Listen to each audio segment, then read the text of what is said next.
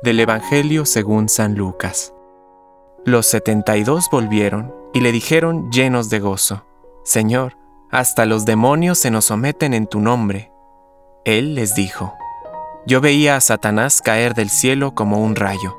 Les he dado poder de caminar sobre serpientes y escorpiones, y para vencer todas las fuerzas del enemigo, y nada podrá dañarlos. No se alegren, sin embargo, de que los espíritus se les sometan Alégrense más bien de que sus nombres estén escritos en el cielo.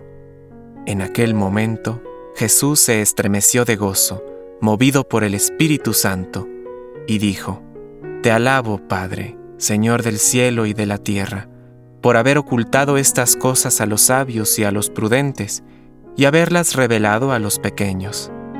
Sí, Padre, porque así lo has querido.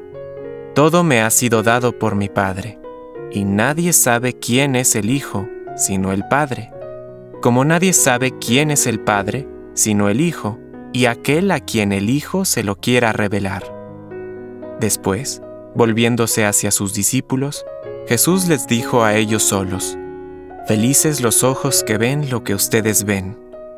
Les aseguro que muchos profetas y reyes quisieron ver lo que ustedes ven y no lo vieron, oír lo que ustedes oyen y no lo oyeron. Palabra de Dios. Compártelo.